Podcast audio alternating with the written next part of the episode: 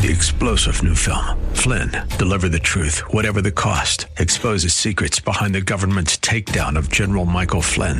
Flynn knew what the intel world had been up to. He ordered the first audit of the use of contractors. This set off alarm bells. He told the truth. He was the most dangerous person for Donald Trump to hire. They had to get rid of Flynn. Flynn, Deliver the Truth, Whatever the Cost. Available now. Watch it today. Go to SalemNow.com. SalemNow.com.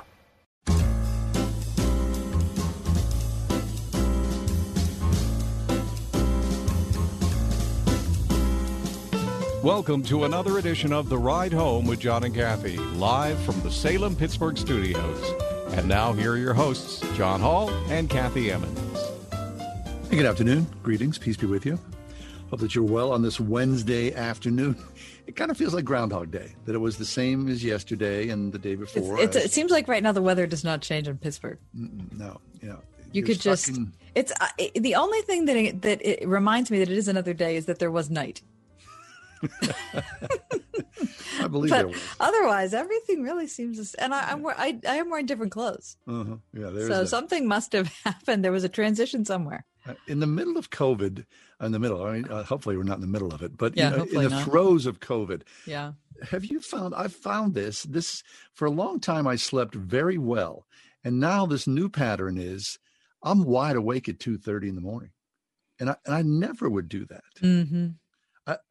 I bet you everybody has their own individual COVID malady. Big time. Quirk, and I bet, and right? I bet there are a lot of sleep disorders going on. Yeah.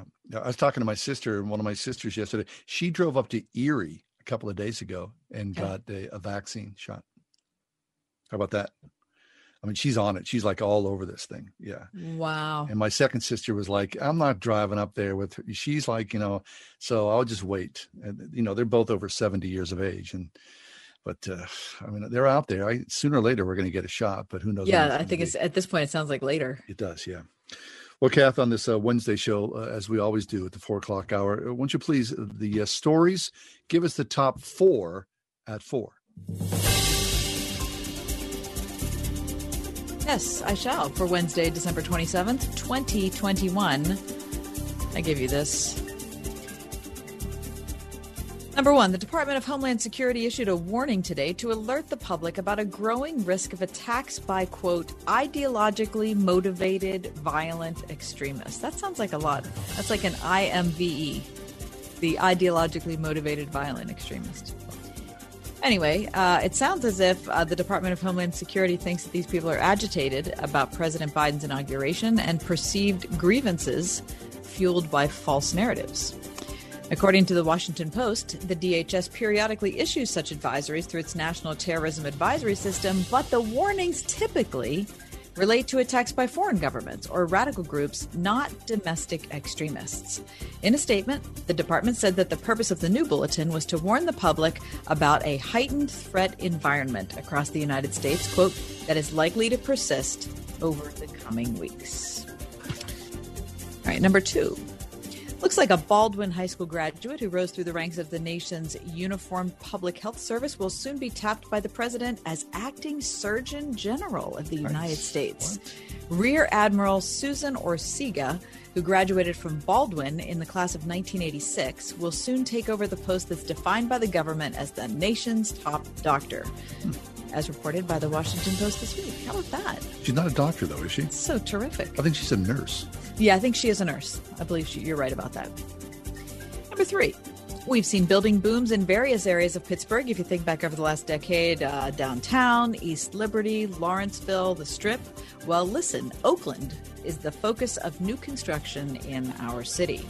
The PG reports today that, driven in part by demand for office and tech space in an Uber-type market, no pun intended, did you hear that? Uber-type market.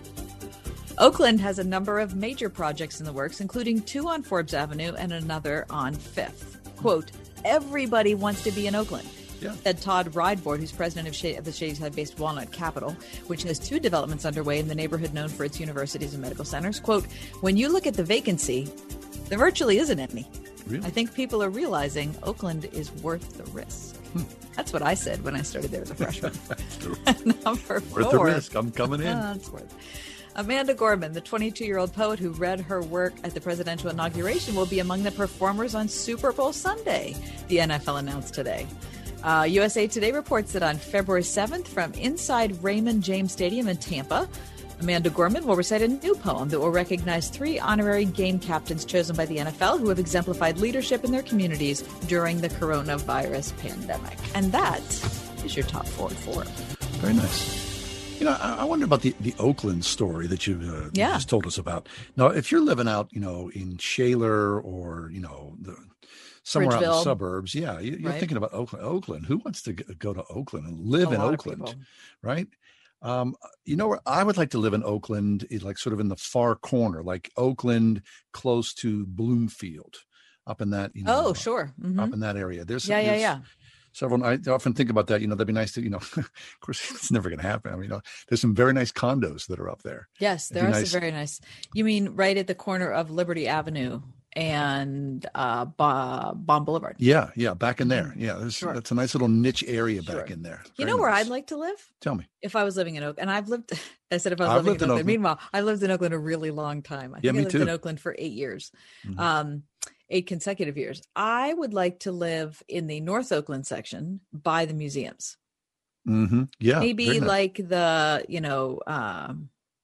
North Craig area. That's one of the nice apartment places on 5th. Sure. Very nice. I think now, the problem with Oakland is I'd like to be close to the Carnegie. Yeah. Especially, if you were older and retiring and, you weren't driving as much, just make that your neighborhood. Walk around. I think it'd be fun. Yeah. Now, but I'd also like to live downtown. I've considered that. I think that would be fun. Yeah, downtown. And I'd like to live on Hers Island. I think that would be fun. That's a little isolated. Do you think it is? But it's right on the bike path. We could bike all over the place. Yeah. Plus, you've got water next to you too. That'd be kind of nice. Wouldn't that be nice to have water there? That would be very nice. Yeah. Sit out there. And look, I'm saying we, like your wife and me and my husband, we're all moving in together. Mike. You and Mrs. Newmike want to join us? Terrific. We split it 6 ways. Seriously. Mm-hmm. It's the Ride Home commune we've got going there. Right? Put a shirt on, everybody. Come on. We're not those kind of people. Okay, we are not doing that weirdness. Negative things happen at communes. We cannot go there. No. And we're not growing our own vegetables. No way. Okay, we're just keeping it simple there, everybody. Hey, if you would like to watch The Ride Home today, please log on to Facebook. We are Facebook Live right now. So if you go on there, look for The Ride Home with Johnny Cathy or 101.5 Word FM, either one. And I've got a terrific show today. Yeah, we do. Also, our Wedding Stories contest is going on as well. Check us out at cast@wordfm.com. We do have an excellent show. Next is Pastor Josh Brown. He's going to talk about the Sermon on the Mount. Now, I love this. I mean, everybody, you think, I've read the Sermon on the Mount. I've studied the Sermon on the Mount. I know the Sermon on the Mount. Everybody, especially pastors, bring their own particular flavor or connection to it. And I look forward to that. So that's our first guest as we kick off today's show. It is The Ride Home with John and Kathy. That's Kath and me and Mike. It's the only 2 people you see on the screen here, right? Yeah. And we are Pittsburgh's Christian Talk, as they say, 101.5 Word FM. See you in a few minutes. Stick around. 101.5 WORD. Your station for leading the way with Dr. Michael Youssef. What does it mean to obey and honor your parents? It means to highly value your parents. It means to highly respect your parents. Dr. Michael Youssef. And this obedience to the parents is so important to God that He placed it in one of the 10 Commandments. Learn more this week on Leading the Way. Tomorrow morning at 6:30 on 101.5 WORD. Excuse me, why don't you have life insurance yet? I've got diabetes, and I know the price will be through the roof for the pre-existing condition. Well, actually, SelectQuote makes it easy to get very affordable life insurance, even if you have a health issue. I'm listening. You'll get quotes from some of the country's most trusted carriers. Even with your diabetes, you can get around $250,000 in insurance for as little as $1 a day. That would be amazing.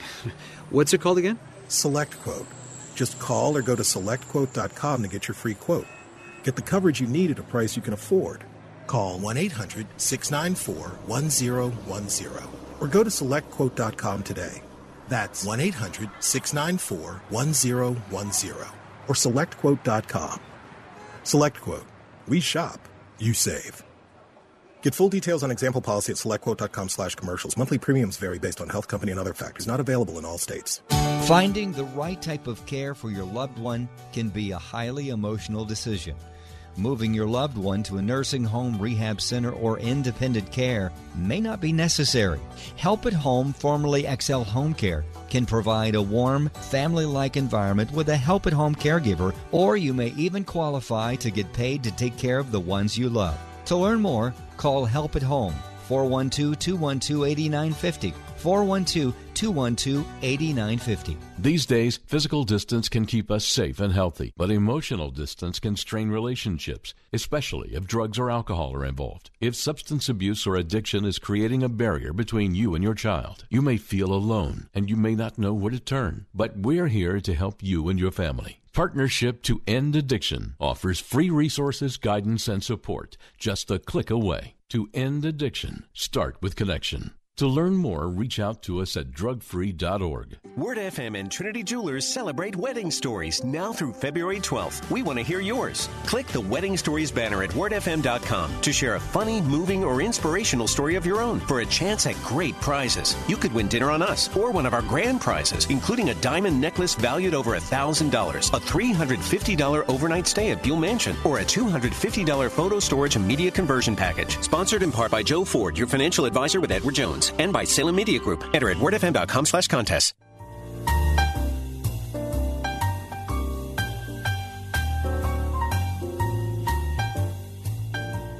Perhaps you've read it. Maybe you've heard about it. I don't want to presuppose any knowledge, because people are listening to this show and they hear the words, the Sermon on the Mount. I mean, a lot of people don't know what the Sermon on the Mount is. And I would say probably even believers, even Christians, would not be able to say succinctly what it is. Pastor Josh Brown is with us. Josh is the pastor of Bellefield Evangelical Presbyterian Church. It's in the Oakland neighborhood here in the city of Pittsburgh. We're just talking about Oakland. And Josh joins us today to talk to us specifically about the Sermon on the Mount. Hey, Pastor, how are you? Good, John, Kathy, thanks for having me on. Good to be with you guys. Yeah, terrific. Always glad to have you, Josh. Okay, so let's start at the very beginning. The Sermon on the Mount is what, and where do you find it? Sure, yeah. The Sermon on the Mount is recorded in Matthew chapters 5 through 7. So Matthew records that in his gospel there. It's not terribly long. It's a fairly brief read in terms of length if you go through that. But there's a lot to it, and it is a sermon that Jesus preached somewhere on the western side of the Lake of Galilee. There's a kind of hilly region right there. So on one of the times when the crowds were following him around, hoping to hear him speak or maybe see one of his miracles, Matthew says he sat down and he began to speak to them. So that's why we call it the Sermon on the Mount. It was maybe on a hillside there somewhere, and it's a sermon that Jesus preached. I think we are to look at it that way, an actual one that he preached in that setting. And yet we can also look at it as representative of the kinds of things that Jesus would have probably taught in many different locations to many different people. So it's a very well-known set of his teaching. And yet, as you said, John, maybe people have heard some of the phrases or some of the expressions in it without even knowing where they heard them, or maybe they haven't sat down and really just looked at it as one coherent whole. They've just pulled out little bits and pieces here and there. Right. So then the crux of the Sermon on the Mount is what, Josh? Jesus is telling or calling people to do what? Well, that's, I think, maybe the most important question, John. Before you even get into the details of what he is saying, it's vital to understand what he's trying to accomplish, what the point of it is. A lot of people look at it as, you know, just a code of moral ethics, kind of an enlightened way for living in the world, or maybe some very utilitarian behaviors that you can adopt. And most people approach it that way. Even somebody like, you know, the well-known atheist Richard Dawkins said that it was kind of ahead of its time in terms of morality. So a lot of people just look at it as a code of ethics. Mm-hmm. And yet, if you do that and you really listen to what Jesus is saying, and you really take seriously what he's saying, it's not a very encouraging thing if that's what it is. In fact, a guy named Martin Lloyd-Jones, who was a very famous 20th century preacher in London, had a thriving gospel ministry in the heart of London for years.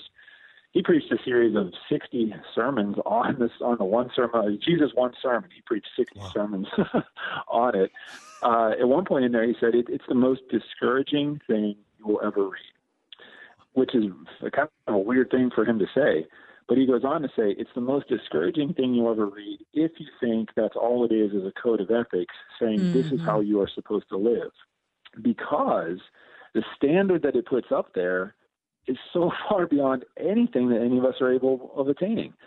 So what Lloyd-Jones was saying is that if you think this is just a code of ethics and Jesus saying this is how you have to live if you want to have any hope of earning the Father's love, then it's horribly discouraging because he shows just how far off the mark our hearts really are. Reverend Josh Brown with us from Bellefield Evangelical Presbyterian Church in the aforementioned Oakland section of Pittsburgh. Josh, so if people would look at it as Richard Dawkins perhaps did, as like a self-help book, right? I mean, it's a short one, but it's certainly packed with stuff. Then it would probably go on the scrap heap with every other one because it's just another one of those things you get in January of the calendar year with all the things that you know you should do. You don't do it and you just get discouraged and you hate yourself or you get frustrated at the demands that were placed upon you and then you just toss it aside. But talk about what is deeper then about Jesus' message. I like the way you put that, Kat. That's a good way. It's kind of the ultimate New Year's resolution. This is how I'm going to be this year. I'm going to be salt and light in the world. I'm going to love my neighbors and my enemies. I'm going to be kind to those who persecute me. Yeah, it's the ultimate kind of goal setting that people put out there. But part of what Jesus does in there is where he shows just how high the bar is, and he also shows just how deep our sin runs. So there's a whole section in there where he's saying, look, you guys all know the commandment that you're not supposed to kill somebody. Well, he says, if you've got anger in your heart, if you've insulted somebody, then that same sin is working in your heart. Maybe your hands just didn't get around to it yet, but it's there. He said, you all know that you're not supposed to commit adultery, but if you're looking with these illicit desires and lustful thoughts, it's the same thing. So the reason I bring that up, that's what Lloyd-Jones is getting at when he's saying, man, you realize that none of us can check off all of those boxes.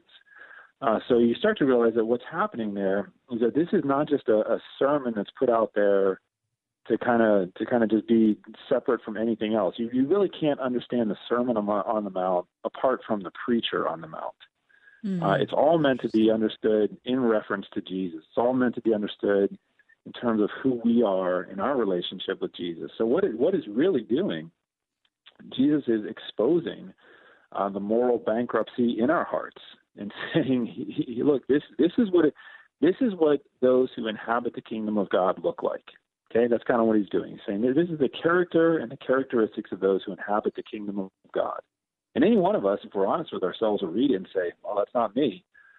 And that's kind of the point, is to say, well, that's not what's going on in my heart. And no matter how hard I try, I'm not going to be able to fully get there. I need someone to do for me the things that I can't do for myself. I need someone to create a new heart within me. I need someone to give a new life to me so that I can live it out in ways that do reflect these things.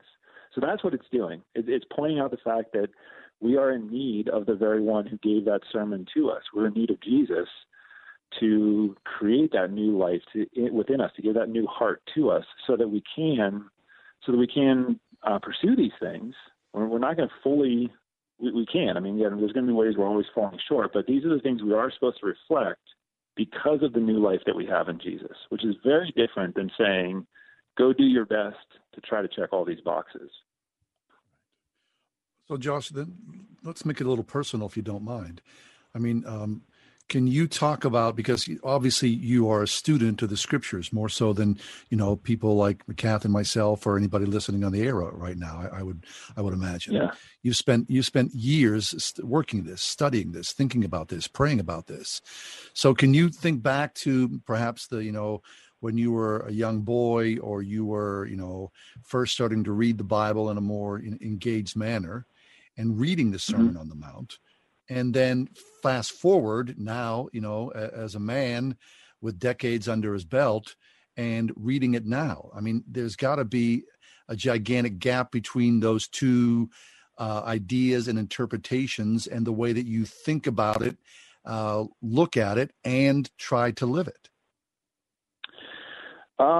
Yeah, well, there's some very kind things that you said in there, John, so I appreciate those. I think that, and it's not just for somebody who's younger or somebody who's older, but in our early exposures to the Sermon on the Mount, or to Scripture for that matter, I think it's very natural. I mean, it is a very natural reading to encounter that and to say, wow, you know, I've got to double down on my efforts. I've got to work harder. This is how I'm supposed to live in this world. And I want to try to be clear here. I mean, it is a portrait of how we are supposed to live in this world. But again, this is how we are living because of the new life that we have in Jesus. This is how we are living because of who we are in him, which it is very different than just saying, I've got to find some deep reservoir of strength within myself to reach up to this level. Or I've got to put on a good enough front that nobody around me knows what's really going on in my heart. That's what we do too. We say, I can put on, I'll put on my spiritual makeup. I'll put on I'll put the right filter on all my profiles here, so you guys don't really see what's going on. So I think that the more time you spend with it, I think it just, for me anyway, I'll say for me, it continues to personally remind me that, yes, there are things that are going on in my heart. Maybe not the overt outward behaviors, but certainly the things that are happening under the surface that continue to remind me that I need someone to deliver me from these things. Like Paul said, who will deliver me from this body of death? So somebody's got to, because I can't do it. And I mean, since you asked about being personal, I think there's parts in the Sermon on the Mount that convict every one of us, perhaps in different ways. I mean, as somebody who is engaged in a kind of forward-facing ministry, you know, somebody who's in a sort of visible role in some ways, there's a part in the beginning of chapter 6 where Jesus is saying, look, when you pray, don't go out there and pray with like these eloquent phrases so that people will be impressed by you, and don't go out and do these things in like these ways because you want people to see you looking religious. So that's not at all what it's about. And I think, you know, for people who are in a kind of vocational ministry, that's something you got to hear a lot. You got to be reminded of that a lot. Amen. Yeah. Reverend Josh Brown is with us from Bellefield Evangelical Presbyterian Church in Oakland. Josh, in our closing minutes, let's talk about how the Sermon on the Mount is applicable today. I mean, if they're the words of Jesus, you know, the eternal God, then they're applicable to any person in any part of history, any culture. But I'm thinking about our particular moment here. It's an angry time in America, and it's a time of great dissatisfaction and anxiousness and despair in a lot of people. So in your thinking about this passage, talk about how it's been speaking to you about where we are now.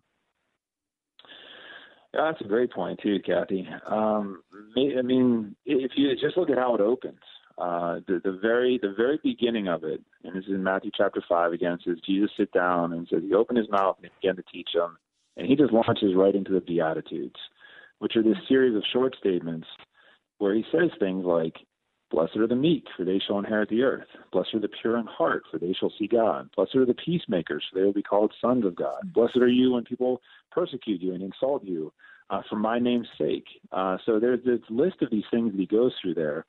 And those are a portrait. Those are the characteristics that those who inhabit the kingdom of God should demonstrate in this world. So that is the calling. We are supposed to live up to that. As I've said a few times, though, you can't. That's not something you can just do through sheer effort. That's something that is the result of the Spirit working in your heart. But I think the Beatitudes, maybe Kathy, to your question, as much as anything, are just, they present a very counterintuitive portrait of the posture that we are supposed to adopt in this world. Yeah.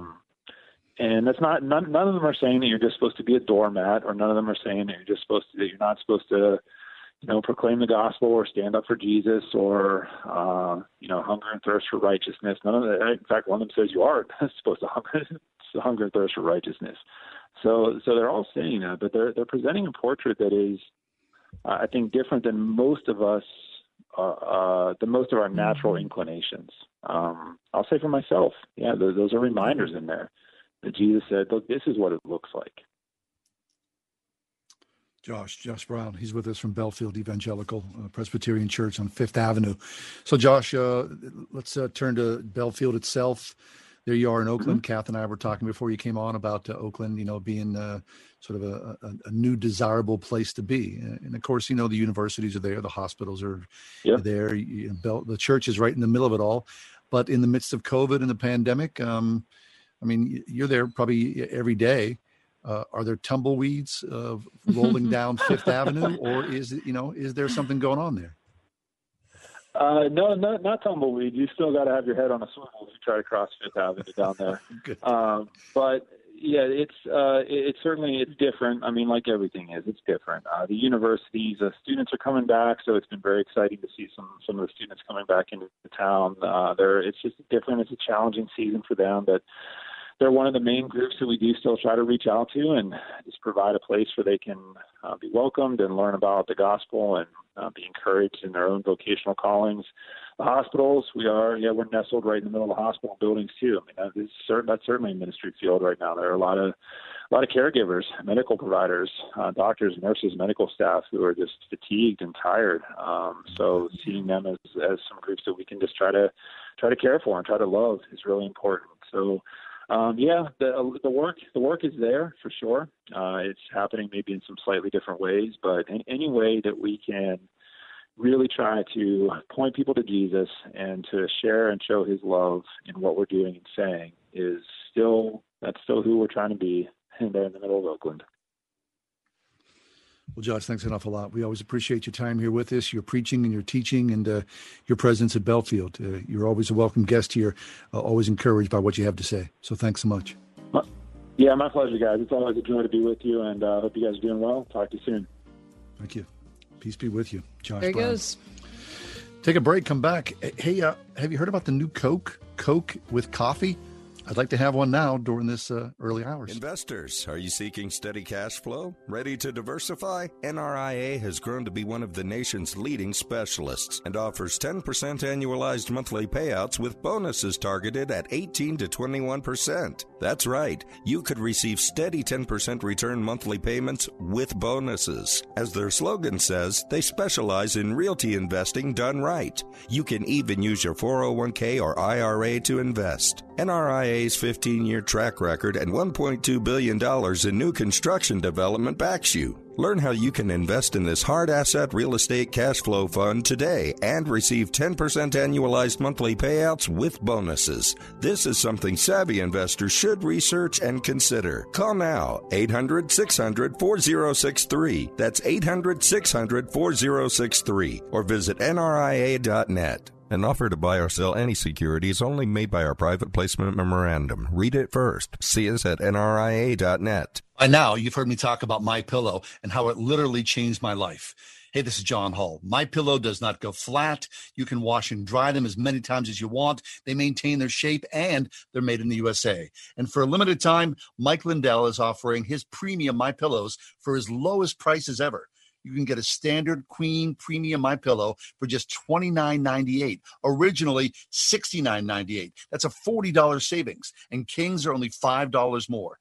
Not only are you getting the lowest price ever, $29.98 for a standard queen, but Mike is extending his 60-day money-back guarantee to March 1st, 2021.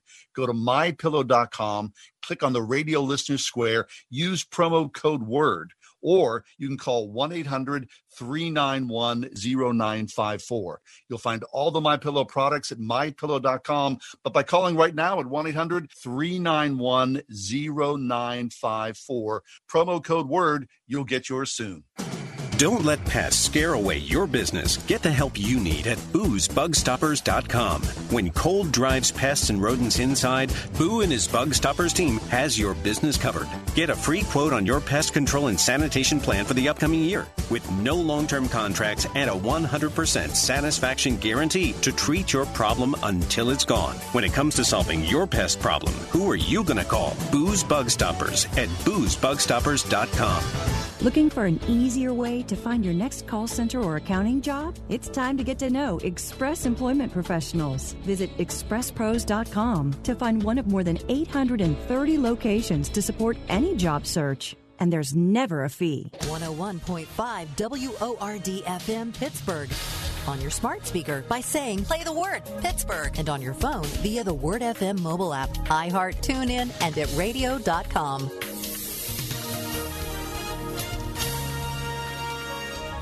We'll see considerable cloudiness tonight with a low of 21. Tomorrow will be colder with variable cloudiness. Tomorrow's high, 23.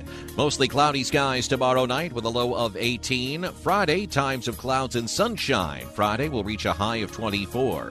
Areas of low clouds Friday night, low 14. Saturday, mostly cloudy, high 29. Sunday, cloudy, a bit of snow and sleet in the afternoon with a high of 36. With your AccuWeather forecast, I'm Drew Shannon.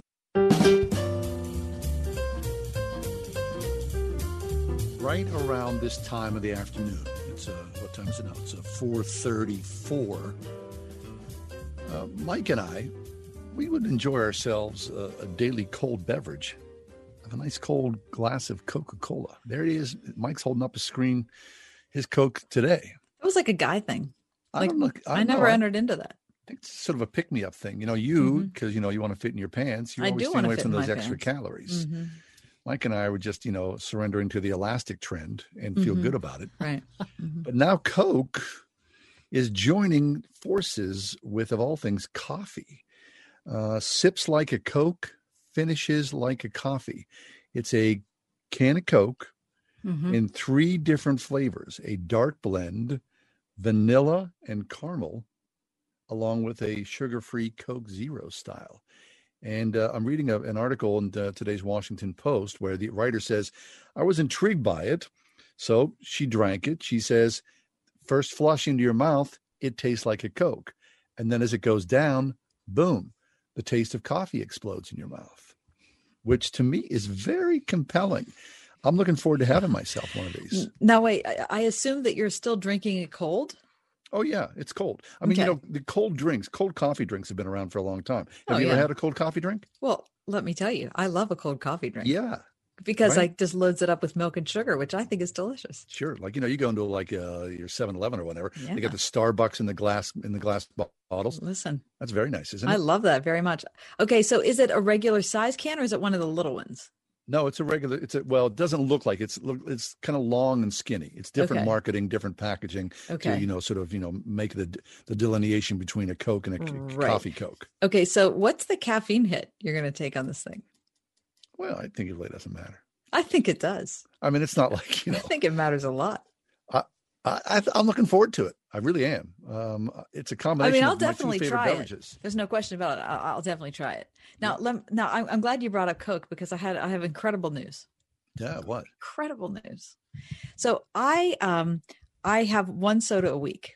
Okay, this is what I've limited myself to. That's incredible self-control. Yeah, whatever. Speaking of incredible. Okay, but vanilla Coke is my absolute favorite. Yeah. Okay, it is so. It's just the perfect thing. It's the perfect beverage.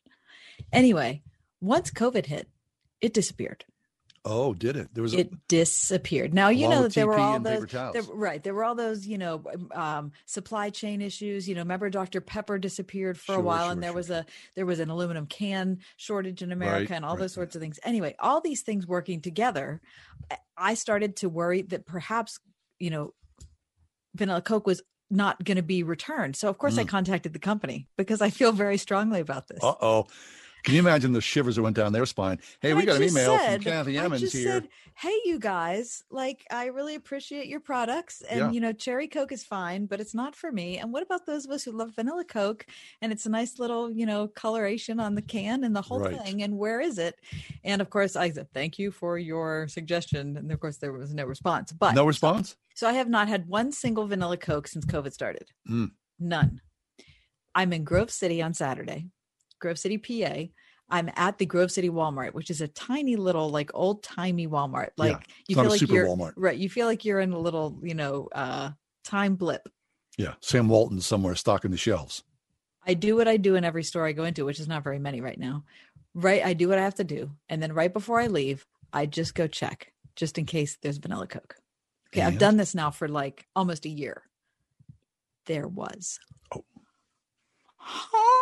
Did you buy a case? Two. Yeah, fabulous. It was so, I was like, both of my kids were there. I was like, you guys. Yeah, that's good. Oh, it was thrilling. It was so thrilling. I mean, who doesn't love a vanilla Coke? It is so good. Vanilla Coke is the perfect drink. Anyway, if anyone from the Coca-Cola company is listening to this broadcast, I would just like to tell you how happy I was to get those two cases and how many more cases I would continue to buy. Would you produce them regularly again? Oh, we're back. We're back. I mean, I think that's a sign that, you know, the vaccine's taken hold. Those were the only two there. Really? All right. And I've looked, I've been in two stores since then, and they're nowhere else represented. Okay. You got two cases. You're drinking one Coke a week. You're good at least till springtime. I have a deep-seated anxiety that's going to go away. I've been a whole year without it. So very good. All right. Well, if that goes away, then you have to drink the Coke coffee drink. All right? I'll try that. Yeah, sure. Heck, I mean, I think how that has to be delicious. I'm sure it is. I look forward to it. I'll drink it and tell you what it's like. Let's get one. Let's the three of us get them, and we'll drink them on Zoom. Okay, that's not a bad idea. All right, okay. I'll do that. Okay, good. What about Christians? What about Christians and meditation? Is that a thing? What is Christians and mindfulness, or Christians in what? What are they doing? I don't know. Are they praying, or are they just thinking about things? Is it your chakra? Something like that? I don't know. 101.5 WORD. The Bible says we're guaranteed trouble in this world. Setbacks, heartaches, illnesses, loneliness, even times of severe testing. So if trials are unavoidable, how should you respond to them? And what, if any, good comes from the struggles you face? Making sense out of suffering. That's John MacArthur's focus this week on Grace to You. Tomorrow morning at 7 on 101.5 WORD. The Rocket Mortgage Super Bowl Squares Sweepstakes is back. It's the largest official game of Super Bowl Squares ever, with millions of dollars in prizes, and best of all, it's free to enter. Every score change, someone wins $50,000. Just enter for free at rocketmortgagesquares.com, and it could be you. Touchdowns, field goals, safeties, extra points. Every single score change will draw one lucky winner from the square to win $50,000. Plus, two grand prize winners will win $500,000 they could use toward their dream home. One way to enter, two ways to win. See rules and enter for free at rocketmortgagesquares.com. Then tune into the Super Bowl on February 7th to see if you bring home some dough. Rocket Mortgage, official mortgage sponsor of Super Bowl 55. No purchase necessary. Legal residents of the 50 U.S. and D.C. of age of majority. Ends 2/4/2021, 11:59 p.m. Eastern. Equal housing lender licensed in all 50 states, NMLS number 3030. The NFL entities as defined in the official rules have not offered or sponsored this promotion in any way. We're all spending a lot more time at home these days. An adjustable bed can elevate your sleep experience and make everyday activities like reading, watching TV, and working more comfortable. At the Original Mattress Factory, we know not all adjustable beds are created equal. You need one that has the features you need, along with the power and durability to provide comfort for years to come. We offer high-quality adjustable bases at an affordable factory direct price. Visit an Original Mattress Factory location to elevate your sleep experience today. Our world needs hope like never before, but lives change for the better when hope breaks through. We always like to begin with the Word of God because it is the power unto salvation. Help Cornerstone Television Network light up our city with the truth and hope of the gospel, alongside special guest Krista Smith, Coy Barker, The Binions, Mike Smalley, and Jay Gilbert. Save the date for our Bridge of Hope broadcast, January 25th through the 29th at 8 p.m. on Cornerstone Television Network. Don't let pests haunt your home this winter. Get the help you need at Boo'sBugStoppers.com. When bats and rodents move in, Boo and his Bug Stoppers team are ready to serve them an eviction notice. Get a free quote on your pest problem today with no long-term contracts and a 100% satisfaction guarantee to safely treat your problem until it's gone. When it comes to solving your pest problem, who are you going to call? Boo's Bug Stoppers at Boo'sBugStoppers.com.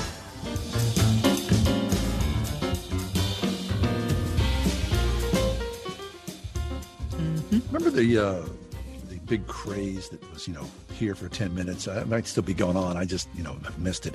Where people were chanting, right? What were they chanting? You mean, you know, at a protest? No, they were chanting like outside the mayor's house. There's a lot of chanting going on. They were pooping outside the mayor's house. No, they were chanting, whatever. No, there's, you know, the chant. I don't know. I mean, I remember living in New York City, and people would go, "Oh, I'm chanting. Here's my chant," and they would go, "Himikamuti Shibuti Shivani," or something like that, and you go, the heck is that? What's going on there? Oh, it brings me closer to God when I chant, because I feel like, you know, it opens me up somehow, and I hypnotize myself. It draws me into it. I'm thinking, draws you into some craziness is what it draws you into. But apparently, the chanting has kind of made its way in some ways. The Christian, in not a Gregorian way. I don't know. Anne Kennedy's with us. Anne's a regular guest on our show. She's the author of Nailed It, 365 Sarcastic Devotionals for Angry and Worn Out People, and blogs just about every day at PreventingGrace.com. Anne, thanks for being with us. Are you chanting today? No, I'm not chanting. And I appreciate the qualifier just about every day, because I totally missed a day of blogging and I felt really, really terrible. So. Oh, no. Yeah. I'm not going to hold you to that standard. I was mad. That's a high bar. Believe me, it is. Super angry about it. All right. Yeah. And so so if it's not chanting, let's talk about this word mindfulness, because that's what I seem to hear all the time right now. So what's that?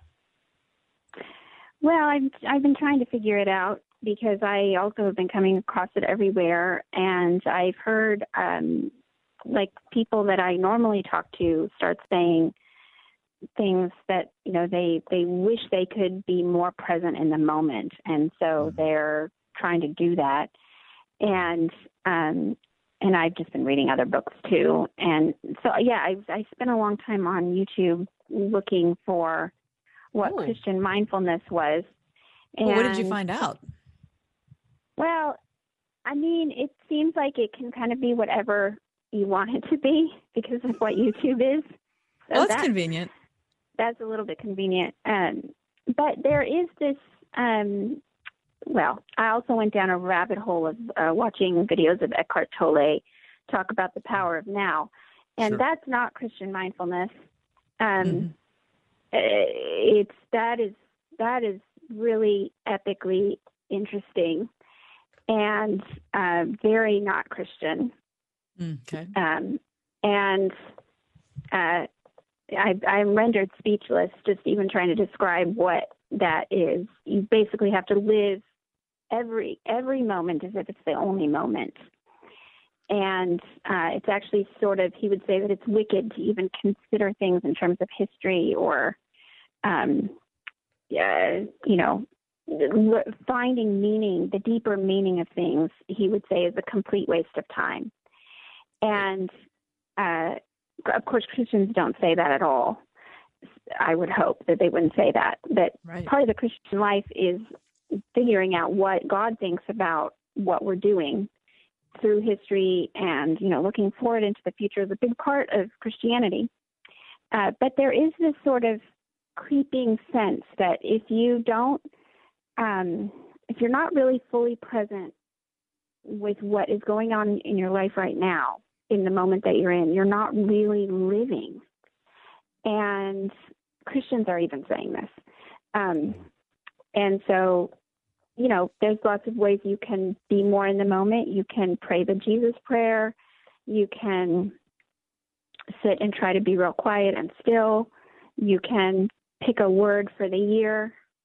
You know, like, I think people pick words like peace or, you know, no more COVID. My word for the year would be, please leave me alone.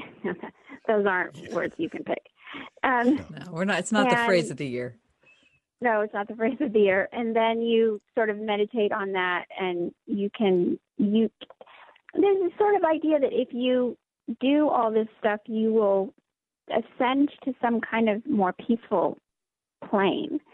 Mm-hmm. None of which sounds particularly Christian to me. It may not be like anti-Christian, but it doesn't sound like anything that I come across in the New Testament. Yeah. So it's been pretty interesting. So then being in the moment, Anne, I guess that would kind of rule out taking a nap.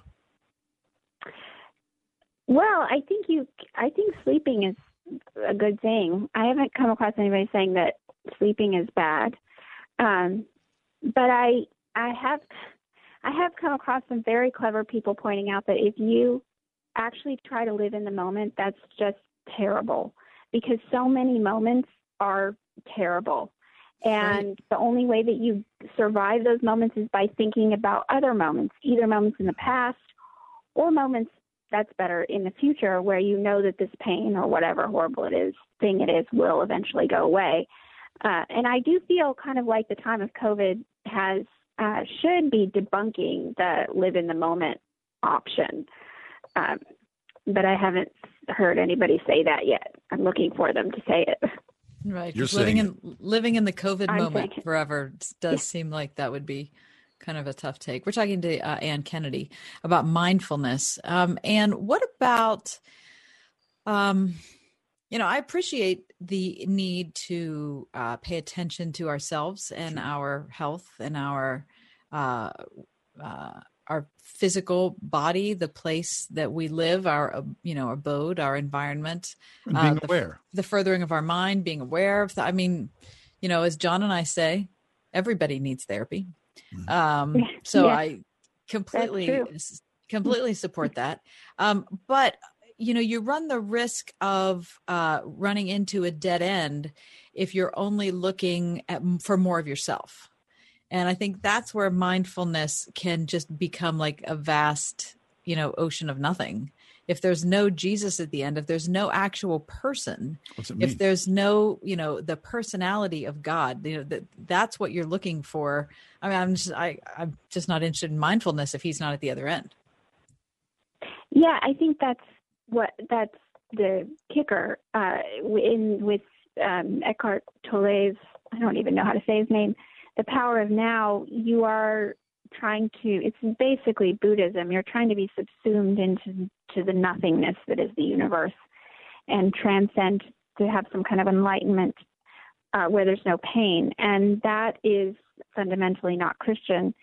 But if you were to really center your mind on Christ moment by moment, I do think that you would find yourself living more, well, I don't like the word intentional because it's overused, but and cliche. You might find that your senses, your perceptions about where you are in the world and what's going on around you would be heightened, that you might not miss as many things in the rush of life. I did, for instance, COVID has been interesting because it really made us all stop and be in one place without rushing everywhere.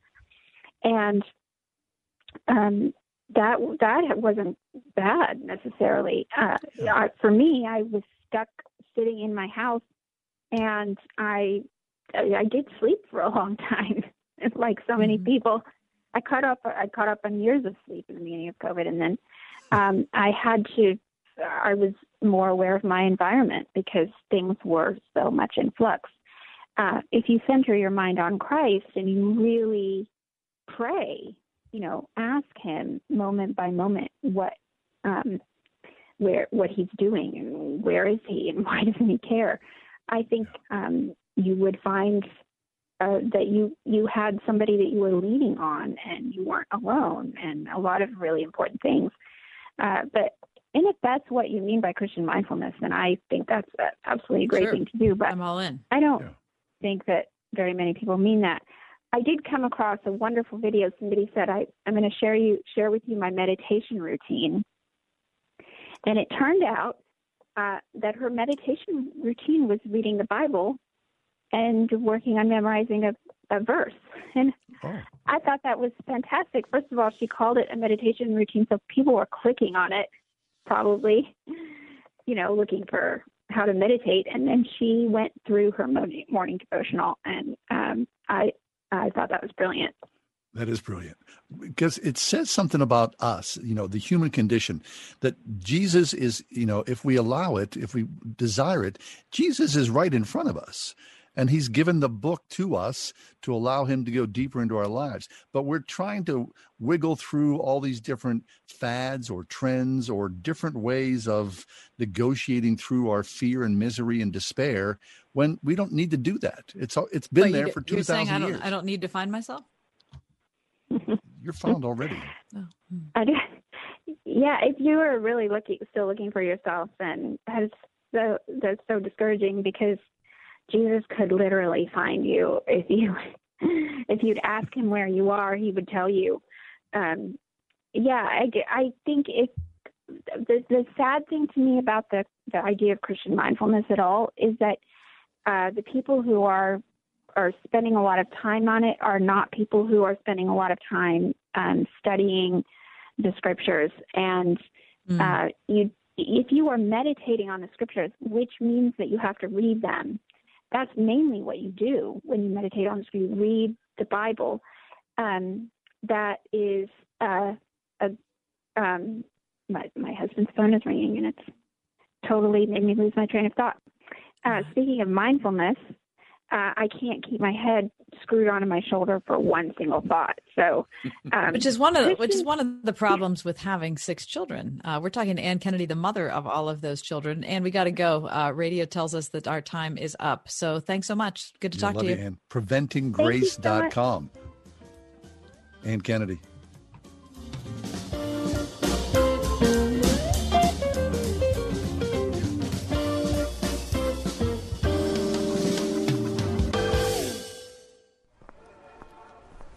Excuse me, why don't you have life insurance yet? I've got diabetes, and I know the price will be through the roof for the pre-existing condition. Well, actually, SelectQuote makes it easy to get very affordable life insurance, even if you have a health issue. I'm listening. You'll get quotes from some of the country's most trusted carriers. Even with your diabetes, you can get around $250,000 in insurance for as little as $1 a day. That would be amazing. What's it called again? SelectQuote. Just call or go to selectquote.com to get your free quote. Get the coverage you need at a price you can afford. Call 1-800-694-1010 or go to selectquote.com today. That's 1-800-694-1010 or selectquote.com. SelectQuote. We shop, you save. Get full details on example policy at selectquote.com/commercials. Monthly premiums vary based on health company and other factors. Not available in all states. By now, you've heard me talk about MyPillow and how it literally changed my life. Hey, this is John Hall. MyPillow does not go flat. You can wash and dry them as many times as you want. They maintain their shape, and they're made in the USA. And for a limited time, Mike Lindell is offering his premium MyPillows for his lowest prices ever. You can get a standard queen premium MyPillow for just $29.98, originally $69.98. That's a $40 savings, and Kings are only $5 more. Not only are you getting the lowest price ever, $29.98 for a standard queen, but Mike is extending his 60-day money-back guarantee to March 1st, 2021. Go to MyPillow.com, click on the radio listener square, use promo code WORD, or you can call 1-800-391-0954. You'll find all the MyPillow products at MyPillow.com, but by calling right now at 1-800-391-0954, promo code WORD, you'll get yours soon. Our world needs hope like never before, but lives change for the better when hope breaks through. We always like to begin with the Word of God because it is the power unto salvation. Help Cornerstone Television Network light up our city with the truth and hope of the gospel, alongside special guests Krista Smith, Coy Barker, The Binions, Mike Smalley, and Jay Gilbert. Save the date for our Bridge of Hope broadcast, January 25th through the 29th at 8 p.m. on Cornerstone Television Network. Word FM and Trinity Jewelers celebrate wedding stories now through February 12th. We want to hear yours. Click the Wedding Stories banner at wordfm.com to share a funny, moving, or inspirational story of your own for a chance at great prizes. You could win dinner on us or one of our grand prizes, including a diamond necklace valued over $1,000, a $350 overnight stay at Buell Mansion, or a $250 photo storage and media conversion package. Sponsored in part by Joe Ford, your financial advisor with Edward Jones, and by Salem Media Group. Enter at wordfm.com/contest. We've gotten a lot of entries for that wedding story thing. Sure have. I mean, some of them are super funny. Yeah. Absolutely ridiculous. Some of them are very, very sweet. A few were a little sad, but there's still time. Wedding stories at wordfm.com. You can check it out and send us a story about what happened on your wedding day. Some great prizes. I mean, Trinity Jewelers is the major sponsor, along with Joe Ford, who's a financial advisor from Edward Jones. Of course, us, Salem Media Group. We got prizes to Roland Seafood in the Strip, an overnight stay at Buell Mansion. Also, you get a beautiful diamond necklace from Trinity Jewelers, valued more than $1,000. So, I think tomorrow we're going to start telling the stories of the wedding stories. Yeah. at this exact time tomorrow, we will begin. Right. I mean, I like the prizes so much, I wanted to enter. But you're not allowed. You're prohibited. No, not. I've told my wedding stories on the air. Exactly. So that's, hey, do you think about your skin a lot? Yes. I mean, it's a personal question. All the time. Do you really? Yes. I never think about my skin. That's because you're a guy. Well, guys don't think about their skin. Guys don't. No. I wash my face. I feel good about it, right? Oh, my gosh. You have, I mean, you can't imagine the things that we go through as women. I don't think about my skin. Mike, are you thinking about your skin? Because I don't think about my skin or your skin. This is weird because last night I was looking at my hand and I'm thinking, oh, my gosh, my hands are starting to look old because they're cracked. Oh, yeah. The old hand. Oh, put some cream on there, please. Huh? Yeah. Got to put some aging in quarantine, right? Yeah. People are, I'm reading this article in today's Wall Street Journal about people going, I'm getting old so fast in quarantine. Yeah, because we're looking at ourselves on video every darn day. Yeah. So then, along with the article, people are going, well, you could buy a $200, face cream. Sure, of course. That'll make you. But you see those ads on television, for like those $200 agent. The people that are there, they're always like, 21. Exactly. Like so they don't need that. They don't need it at all. Listen on your smart speaker, the Word FM app at wordfm.com, iHeart, TuneIn, and on radio.com. In the car or at home too at 101.5 WORD-FM Pittsburgh.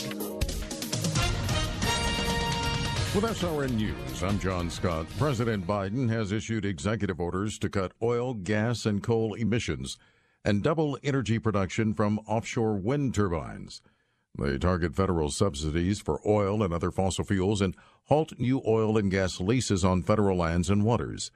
There's political risk for the president and Democrats as oil and coal-producing states face job losses from these moves. The Federal Reserve has pledged to keep its low interest rate policies in place even well after the economy has sustained a recovery from the pandemic. Fed officials kept their benchmark short-term rate peg near zero today. And on Wall Street, stocks have been sharply lower and finished lower. The Dow off 633 points today, the Nasdaq 355 points lower, and the S&P down 98. This is SRN News. The IRS doesn't mess around. If they want your money, they'll take it. They can take your paycheck and bank accounts too, even threaten your home or business. Don't take on the IRS alone. If you owe back taxes, the smartest thing you can do is call Optima Tax Relief. The experts at Optima specialize in a powerful IRS tax assistance program called the Fresh Start Initiative. And their clients that qualify are saving thousands, even tens of thousands. One call starts the process to stop the demand letters, stop aggressive collection actions, and stop the IRS from targeting you. But don't delay. It's important to act now while you still have options. Optima is A+ rated with the Better Business Bureau. Optima has already resolved over $1 billion of tax debt for their clients. Get your life back. For tax help you need, for tax help you can trust, call Optima now for your free consultation. Call 800-965-1433. 800-965-1433. 800-965-1433. Optima Tax Relief. Some restrictions apply. For complete details, please visit OptimaTaxRelief.com. In 1901, a woman by the name of Annie Taylor climbed into a barrel so that she could ride that barrel over Niagara Falls, the first person to do so. The reason for her crazy endeavor? She was struggling to make ends meet, and she was hoping for fame and financial security. It's Ryan from United Faith Mortgage, a faith and family mortgage team that tries to improve your financial outlook without having to ship you over a 170-foot waterfall. Our mortgage team happens to be an arm of a bigger company who is a direct lender, which means our company gets to use its own money and make its own decisions within its own walls. There's no middleman. This advantage often allows us to get you a better rate, which can save you monthly and lifelong money through a refinance, or help you with a cash-out refinance, cashing out some of your home's equity to use for life. We are United Faith Mortgage. United Faith Mortgage is a DBA of United Mortgage Corp. 25 Melville Park Road, Melville, New York. Licensed mortgage banker. For all licensing information, go to animalistconsumeraccess.org. Corporate animalist number 1335. RAC animalist number 65233. Equal housing lender. Licensed in Alaska, Hawaii, Georgia, Massachusetts, North Dakota, South Dakota, or Utah. Don't let pests scare away your business. Get the help you need at boozbugstoppers.com. When cold drives pests and rodents inside, Boo and his Bug Stoppers team has your business covered. Get a free quote on your pest control and sanitation plan for the upcoming year with no long-term contracts and a 100% satisfaction guarantee to treat your problem until it's gone. When it comes to solving your pest problem, who are you going to call? Boo's Bug Stoppers at boozbugstoppers.com. This is Tim Seckler inviting you to tune in each and every Saturday morning at 9 a.m. right here on Word FM 101.5 for the Life and Legacy Show, sponsored by my law firm, the Seckler Law Firm. Each week, we'll talk about your family's well-being as it relates to elder law, nursing home stays, estate planning, and keeping your hard-earned savings. And if you missed the Life and Legacy Show, you will find it archived at secularlawfirm.com. See you Saturday morning at 9 a.m. right here on Word FM 101.5 for the Life and Legacy Show.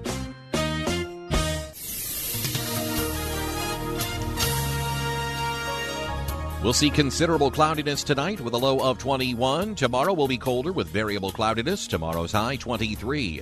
Mostly cloudy skies tomorrow night with a low of 18. Friday, times of clouds and sunshine. Friday will reach a high of 24. Areas of low clouds Friday night, low 14. Saturday, mostly cloudy, high 29. Sunday, cloudy, a bit of snow and sleet in the afternoon with a high of 36. With your AccuWeather forecast, I'm Drew Shannon.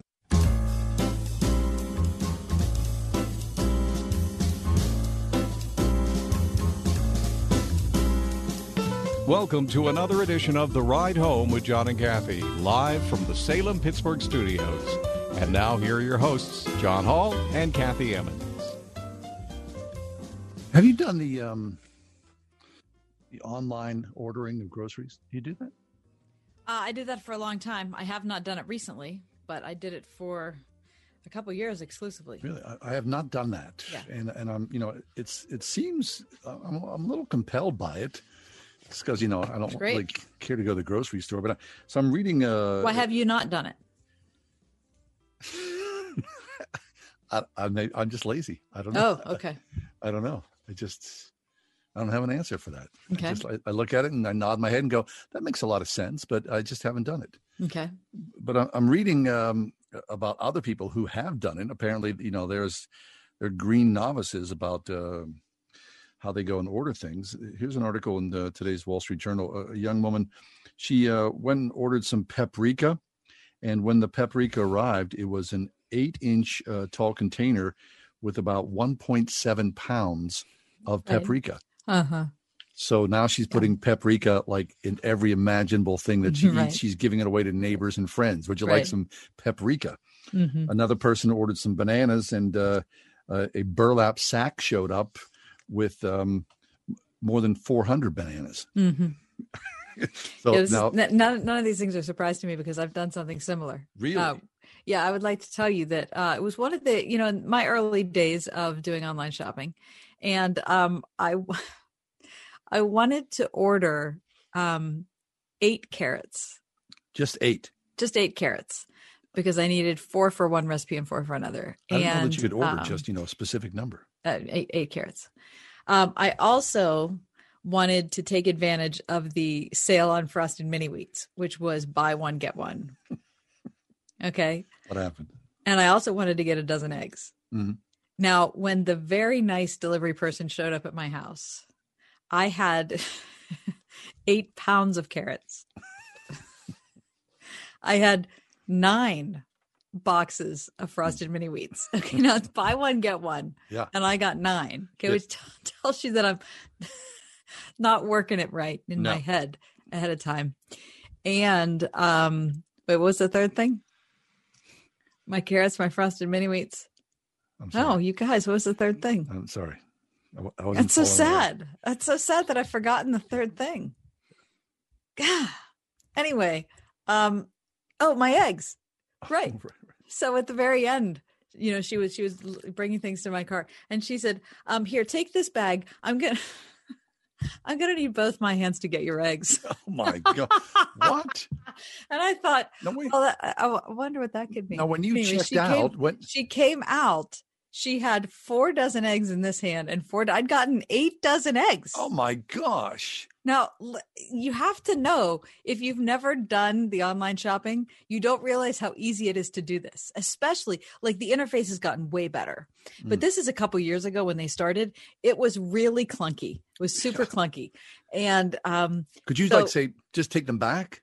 I don't want these. No. I paid for them. Didn't you have some idea that you were spending like a lot more money than you had planned? Well, I did, but I wasn't. Clearly, I wasn't. I was nervous about the interface, the experience. Yeah. I wasn't paying a whole lot of attention to everything. This harkens back to our last guest. You are not mindful.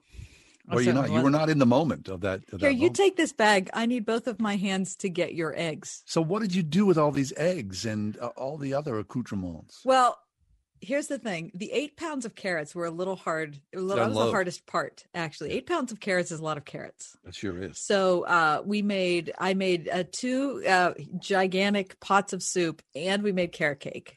Uh-huh. The Frosted Mini Wheats thankfully just stayed around, but I just hated myself that there was a free box that I could have gotten and didn't because it was buy one, get one. The eggs, I made omelets like it was my whole job. Oh my gosh. I mean, unfortunately there were four of us living here at the time. If it would have been just my husband and I, it would have taken us forever. Heck yeah. Okay. So you probably haven't eaten Frosted Mini Wheats for some time. Well, that was 2 years ago. I have never gotten them since. I've never gotten even one box since then. Sick of them. And your cholesterol's through the roof. How many eggs can you eat? Right? Good thing you've got the carrots to flush things through the veins. Oh, gosh. What the hooterly? I don't know. I mean, I like the idea of it, of the shopping. It's obviously it's a wonderful thing. They do a terrific job. Yeah, I'm just speaking about Giant Eagle. It's the only place that I've worked with, and they've done a great job. Mm-hmm. All right. Now, Mike, are you shopping groceries online? He sure is.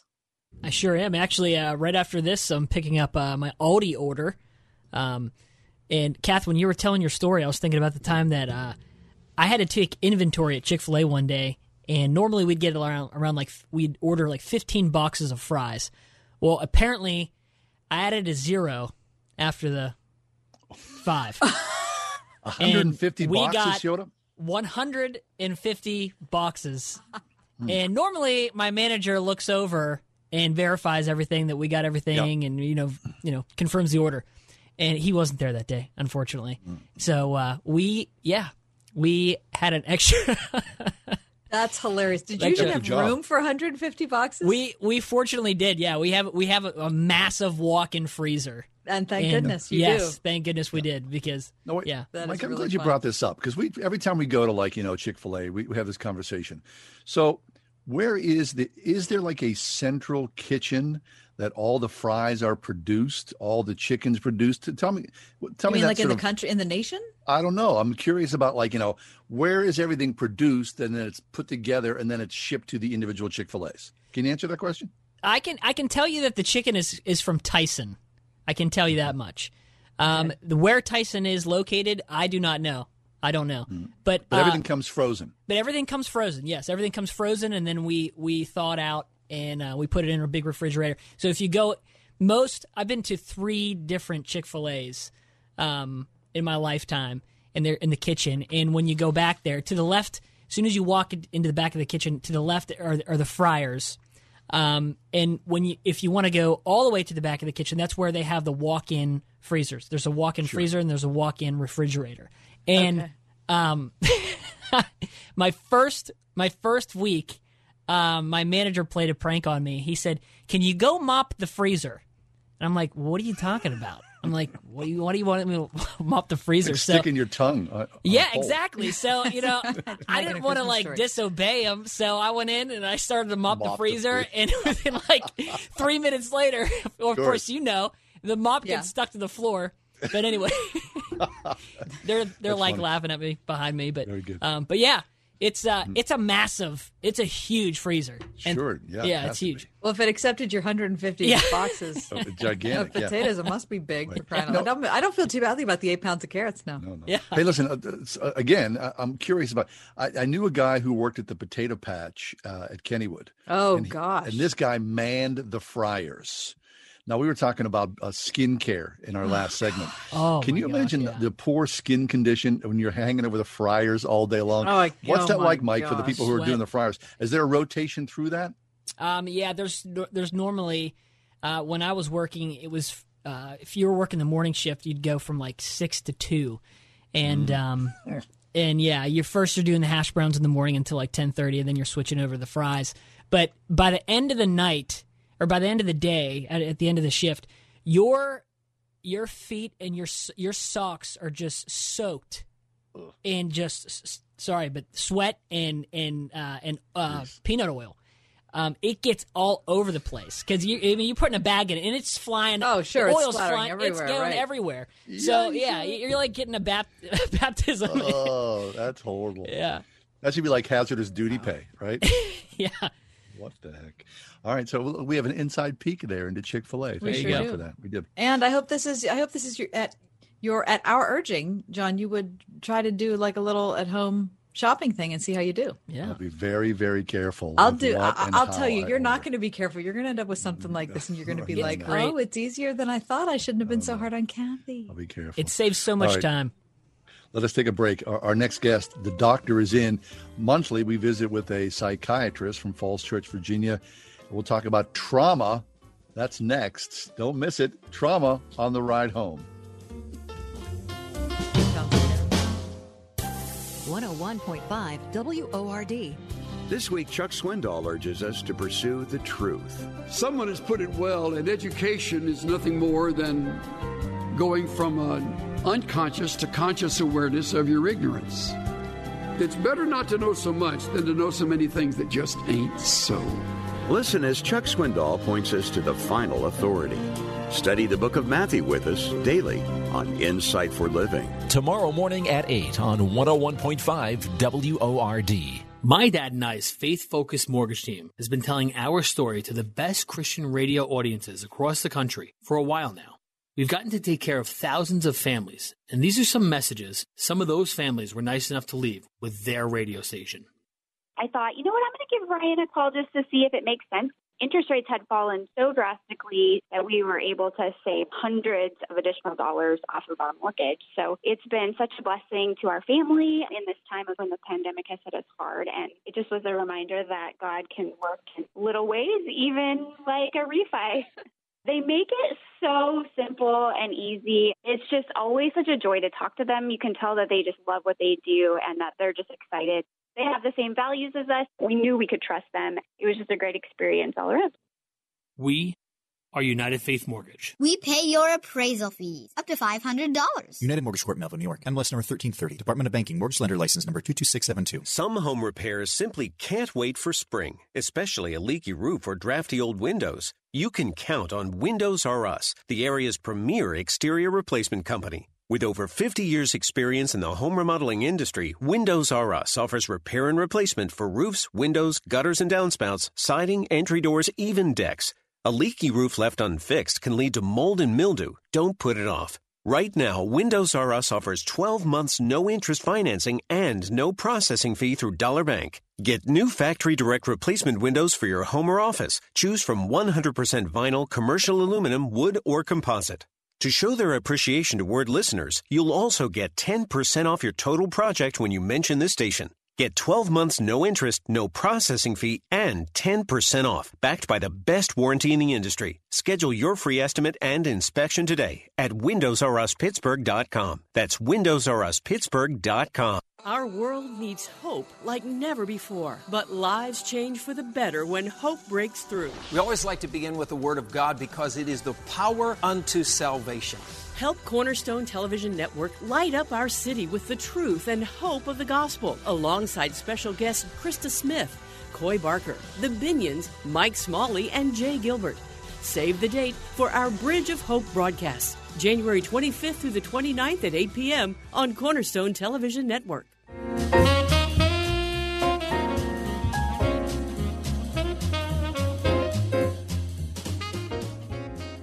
think it's safe to say we are living in deeply traumatic times. There's no way around it. I mean, the pandemic, the election, all the things around that. I mean, people's emotions are cranked. Just cranked, and we all carry vestiges of that wherever we go. I mean, sleepless nights, or more drinking, or whatever. People are trying to cope with this. Just trauma is overwhelming. Well, it's good to have the doctor with us. Dr. Kurt Thompson is with us. Dr. Thompson is a psychiatrist in private practice in Falls Church, Virginia. He is the author of The Soul of Shame: Retelling the Stories We Believe About Ourselves. And Dr. Thompson here to talk to us about said trauma. Kurt, welcome back to the show. How are you? John and Kathy, great to be with you tonight. Yeah. Always good to hear from you, Kurt. All right. So tell us, we understand what trauma is. Tell us how our brain and body interpret it. Yeah. Well, you know, one thing is sometimes it's helpful to know, first of all, is that when we talk about trauma, we actually have a definition that it's important for our listeners to hear, because when we hear this definition, I think it even more so makes sense. I mean, in some respects, we don't need some psychiatrist to tell us what trauma is. We all are experiencing it in different ways, from the pandemic to our social divides and so forth. But it can be helpful for us to know that, first of all, trauma is something that we perceive, first of all, to be overwhelming. And it's important for us to know this, that we perceive it to be overwhelming. That's the first thing. It's a perception that we are being overwhelmed by any kind of event, emotional, physical, you name it. So it could be a loss, it could be an injury, it could be a chronic series of things that are even kind of like low level. But that suffering a death of 1,000 cuts means that the overall force of this feels overwhelming, I perceive to be overwhelmed. And the second element of this is that I perceive that there's nothing that I can do about it. I perceive a certain sense of powerlessness over this. And the reason we talk about perception is because sometimes we look at others who feel overwhelmed, and I might say, I don't get it, George. Like, why are you overwhelmed by that? It's not that big of a deal. That's interesting. Or we see certain things and we think, you know, well, especially in this pandemic, we feel things strongly because of certain losses that we have had, but we see others whose losses are so much greater. And so then we minimize our own losses. We minimize our own traumas, only then to, in so minimizing them, not actually pay attention to them and address them, only then over time, because this has been going on now for a while, to find that things are starting to erode for me too, because perhaps I haven't paid attention to it. So this sense, first of all, that it could be a big singular event, or it could be a series of long-standing events. If I grow up in a household where just over and over and over, I've been chronically mistreated or abused or dismissed, or we have this situation with a pandemic in which someone who otherwise looks like they should be flourishing, because of their disconnection with other people, it creates this certain sense of feeling overwhelmed with the certain things that we feel and sense internally, and I'm unable to do anything about it. Another thing that's important about trauma and understanding is that there are two general forms of it. And one, the first form that we talk about, is actually a form of trauma that happens because of the absence of things. So, for instance, when children are neglected, when we don't have things, or in this pandemic, when we don't have contact with people, the absence of something depletes and deprives us of things that creates this state of being overwhelmed by the world. Then we have the other kind of trauma that many of us are much more familiar with, which is when things happen to us that shouldn't be happening, when we are in war, when we are being physically or emotionally abused, whether that be in the home or at the workplace. So there can be traumatic events of the absence of things that we need, or traumatic events of the presence of things that shouldn't be happening to us. When these things occur to us in our brains and our bodies, the state of overwhelm, our perception of being overwhelmed, one of the things that does is that it causes the brain to be unable to work in concert, meaning the brain has different parts that have served different functions, just like an orchestra. And suddenly, what I feel and what I think and what my body is sensing and perceiving are all kind of out of connection with each other. It's as if the conductor of the orchestra has left the stage and the instruments just start playing whatever they want, wherever they want. And we who are hearing the symphony only now hear a cacophony of things. It feels chaotic. And so when the brain is in distress in this way, we will typically do whatever we can do to reduce our distress as quickly as possible. The problem is for many of us that the things that lead to reducing that distress quickly aren't always the things that are best for us. I can I can reduce my distress pretty quickly if I drink more alcohol. I can reduce my distress more quickly if I look at pornography. I can reduce my distress quickly if I just, start yelling at somebody.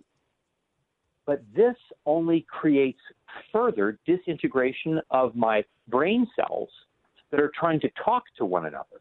When what I mostly need, when I am overwhelmed and feel powerless to do anything about it, the thing I need more than anything else is human connection. John and Kathy, one of the more interesting pieces of data about 9/11 is that there were actually far fewer cases of PTSD ultimately that were reported than what researchers expected to find. And this was because it happened at a time when we were just aware enough that in the middle of this trauma, we needed to come to the aid of our brothers and sisters. And people were actually seeking help for this. And because they were not left alone with their trauma, there were far fewer cases than what we expected to see. Because trauma in and of itself isn't just about the event. It's about the degree to which we are left alone with this state of being overwhelmed and unable to do anything about it. That's fascinating. So then, Kurt, the situation we find ourselves in now, which is sort of anathema to 9/11, we're all isolated and people are experiencing trauma. And I can imagine millions and millions of people are alone in their apartments or homes, and they have absolutely no one to care for them. Right. And of course, when we know this, when we see this, when we hear this, one of the first things that we say about, our role of the church is that we in the church, and of course, we who are in the church are some of those people who are in isolation, of course. Our role in the church is to be the hands and feet of Jesus in going to find someone. It's also important. So for us to say, who are two people that you might know who are isolated, who you can go and find?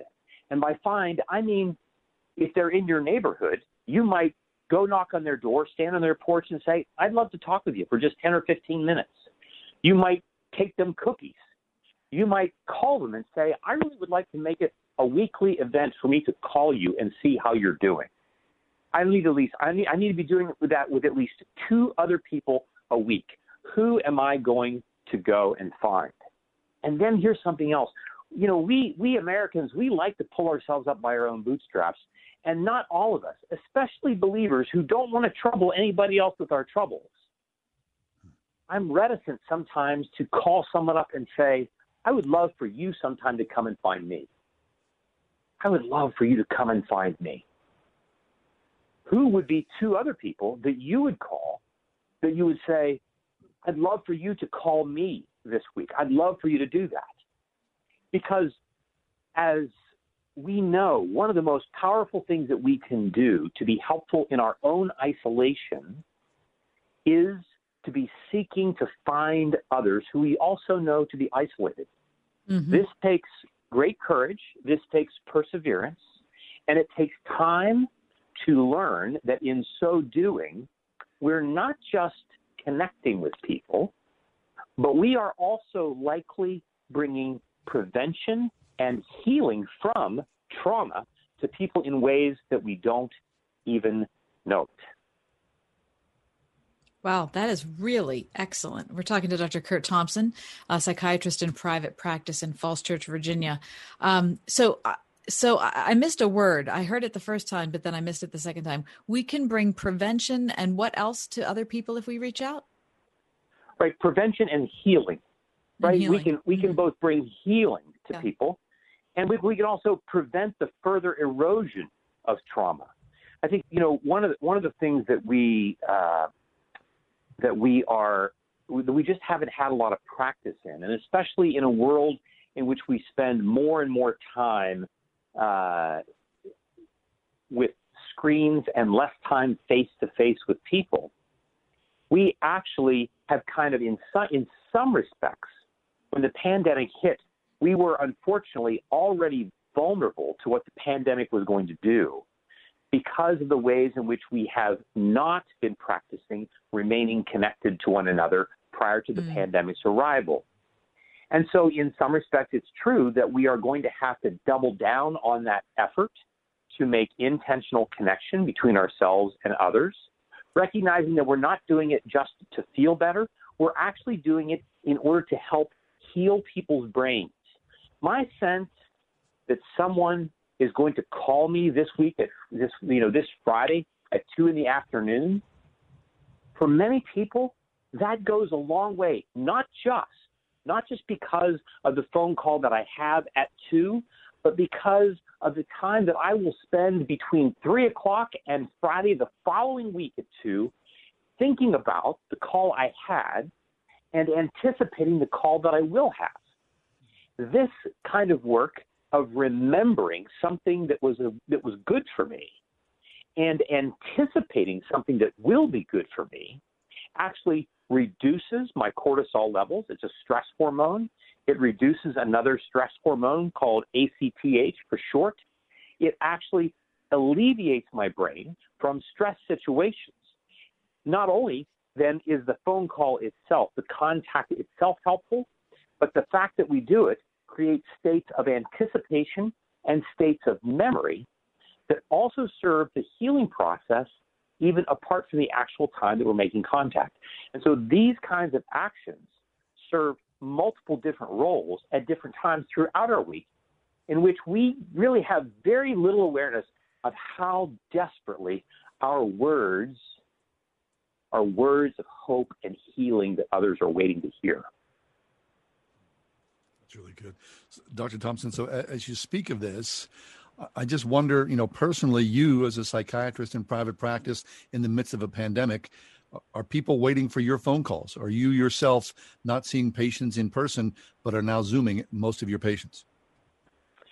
Right. So I was actually somewhat skeptical when this whole thing broke in March a year ago and wondered whether or not we would actually be effective because I was so convinced and persuaded of the work that we do with people in person. I wasn't sure that the work was going to be adequate if we were just doing it in a virtual platform. And as it turned out, Kathy and John, I have to say, I am amazed at the effectiveness that virtual platforms provide for us to be able to do this work, for people to meet the needs of other folks. But I will say this, there's no question that being in person overall makes this kind of work more effective. There's no question about that. There's also no question that in doing work virtually, everybody has to work just a little harder.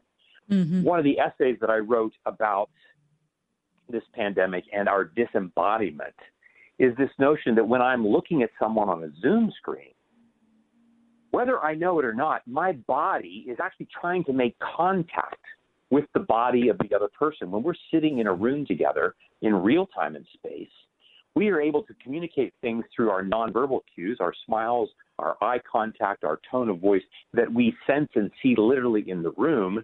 Our bodies are communicating and connecting in ways that my conscious mind, my conscious thinking, I then don't have to go the extra mile to do that.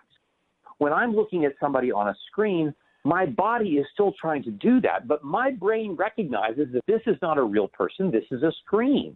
Research and attachment demonstrates that infants and toddlers are quite able to distinguish their mother in person from their mother on a screen. My brain knows that even though I'm looking at you, I'm not looking at the real you, but that doesn't keep my brain from trying to get through to you in an embodied way. And so I tell folks, this is what it's kind of like your cell phone that is looking for a tower but can't find it. Its battery drains a lot more quickly. Right. This is a big reason about why we have Zoom fatigue. We keep looking for things that aren't going to be found because I can't get through the screen to it. But what this means then is that my thinking mind, my words, I have to be that much more intentional and engaged and energetic when I am speaking with people. So the things that my smile and eyes and voice that they may hear and see on a screen can communicate, it's going to be that much more important for us to be intentional with the things that we say. So being intentional about expressions of gratitude, being intentional, even a little effusive in our naming. Gosh, it is really good to be with you today. I might say that once or twice in ways that I might not typically say if I'm in person, because my body is able to say that. Like, yes, I'm glad to see you because, like, I've showed up. That tells you that I'm glad to see you. And so these are just some of the things that we can do that will require more work. It will require more rest. But it is that which we can do to create beauty and goodness in a world right in the middle of traumatic events. That's Dr. Kurt Thompson, psychiatrist in private practice, Falls Church, Virginia. Kurt, thank you so much. Terrific segment today. Really appreciate your time. We are really glad that you joined us today. That's really excellent work. You can find Dr. Thompson online. Easy. Mm-hmm. Very good. We'll take a quick break, come back. The Soul of Shame is his book, by the way. Oops. Some home repairs simply can't wait for spring, especially a leaky roof or drafty old windows. You can count on Windows R Us, the area's premier exterior replacement company. With over 50 years' experience in the home remodeling industry, Windows R Us offers repair and replacement for roofs, windows, gutters and downspouts, siding, entry doors, even decks. A leaky roof left unfixed can lead to mold and mildew. Don't put it off. Right now, Windows R Us offers 12 months no-interest financing and no processing fee through Dollar Bank. Get new factory direct replacement windows for your home or office. Choose from 100% vinyl, commercial aluminum, wood, or composite. To show their appreciation to Word listeners, you'll also get 10% off your total project when you mention this station. Get 12 months no interest, no processing fee, and 10% off, backed by the best warranty in the industry. Schedule your free estimate and inspection today at WindowsRUsPittsburgh.com. That's WindowsRUsPittsburgh.com. You've been unfairly shut out from the housing of your choice. What can you do? In Pittsburgh, you have the legal right to rent or buy whatever you choose. No doors should slam due to ignorance or discrimination. Pittsburgh is a city of vibrant neighborhoods. Let's make sure Pittsburgh is the most livable city for everyone. Contact the City Commission on Human Relations for help opening those doors. We are, of course, living through times of deep division and turmoil, which makes you think about your college student or soon-to-be college student. What do they anticipate walking into on campus? At Grove City College, the historical tradition is forming young minds as agents of peace in a Christ-like tradition. It's central to the core of who Grove City is as they take your sons and daughters and mold them into young, believing Christians. What does that look like? How does that work in a young person's life? Look, it's not an easy task. Look at all the pressures that there are in the culture around us. Look at the difficulties we have in our own lives and all the distractions of technology and concern for the future. And so when you think about people who are at the formative age, you know, between 18 and 22, making decisions, not just about what to study and to pursue career-wise, but who they are, you want to look for a place that's going to form character, that's going to not just be concerned about the ABCs, though those are very important, but how it is that a person grows and develops and matures as an individual that's able to take on and live through an era like this of both division and disease. To take a deep dive in what it is to be a citizen of Christ in these difficult times, look online at Grove City College. That's gcc.edu, Grove City College. Ask Alexa to play the word Pittsburgh to hear us there. We're on your Google speaker, too. Plus iHeart, TuneIn, and on radio.com. 101.5 WORDFM, Pittsburgh.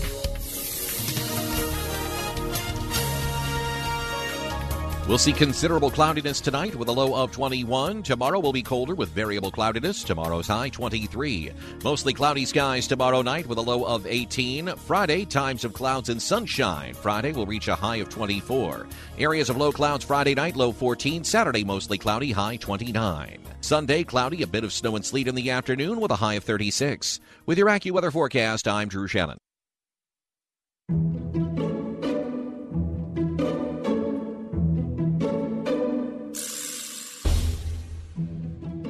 This makes sense.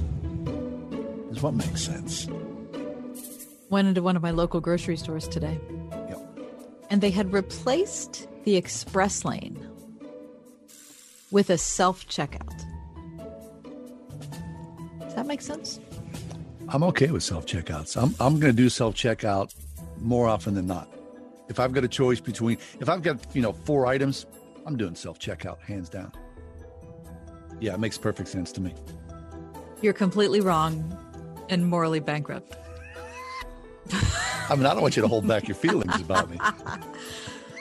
We are in an era where we're already on our own all the time, right? So for sure, what we need more of is to go into a grocery store and be on our own, because we couldn't possibly deal with like the 40 seconds of contact we would have in the express lane with someone who earned a salary to be there. Last time Instead, I did the, we get to interact with another machine. Last time I went to checkout, no sense. I went to the checkout with a cashier. Yeah. I put my orange juice. I'm sorry. The person put my orange juice in a bag. I picked the bag up.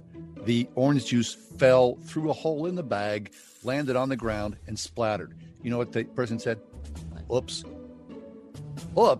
Okay, so you're now extrapolating that, and now you cannot ever speak to a person at a checkout again? Left my own devices, I'm going to take care of myself through the checkout line. That's all I'm saying. So it doesn't make sense to me. It really doesn't. Okay. Right. I think it's a completely terrible idea. Years ago, I used to go to the Pirate Playhouse on Sanibel Island. Mm. And I worked there, did a few shows down there. Is that in Georgia? It's in Florida, Sanibel Island.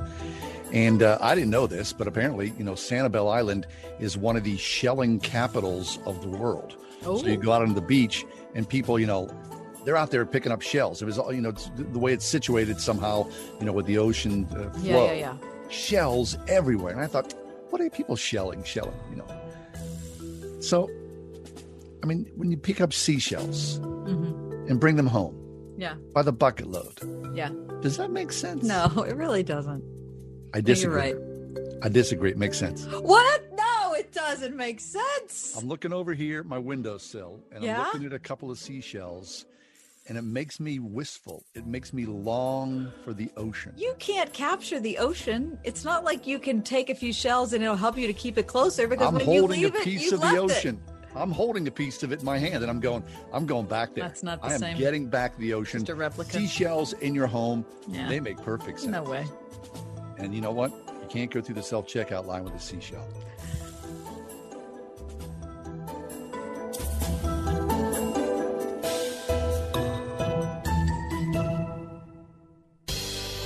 .5 WORD. In touch with Dr. Charles Stanley. To all of us who placed our trust in Jesus Christ as our Savior, sin in our life means we're acting out of character, because character for us is living obedient and holy before God. Sin is serious business. God hates sin because he knows what it does to the sinner.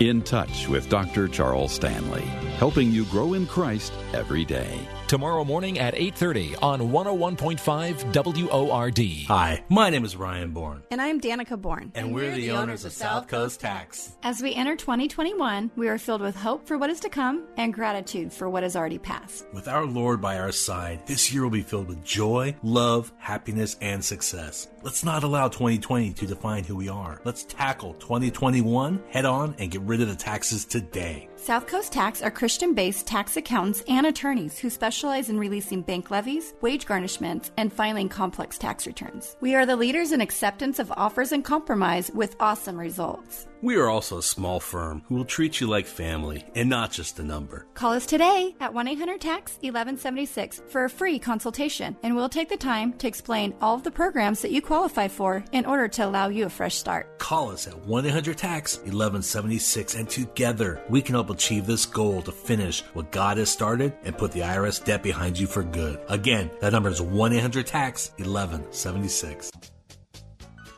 It's that time of the year at the Springhouse in 84. It's Dairy Farm Tour time. That's right.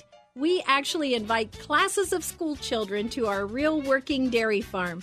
The children love feeding the calf, milking the cow, and even seeing where the cows sleep and smelling what they eat. Many children today have never even touched a baby calf, nor have they associated the wonderful cow as the source of the milk that they get from the grocery store.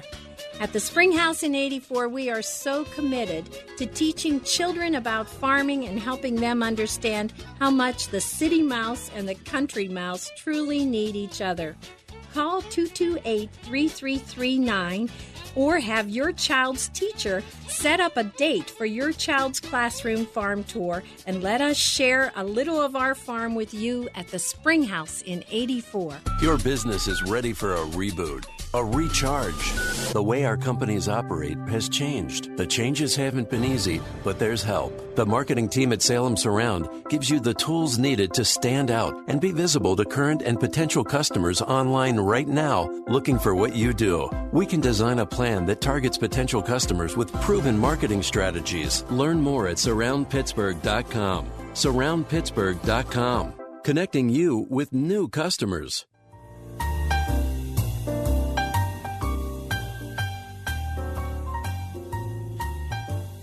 I am not divorced.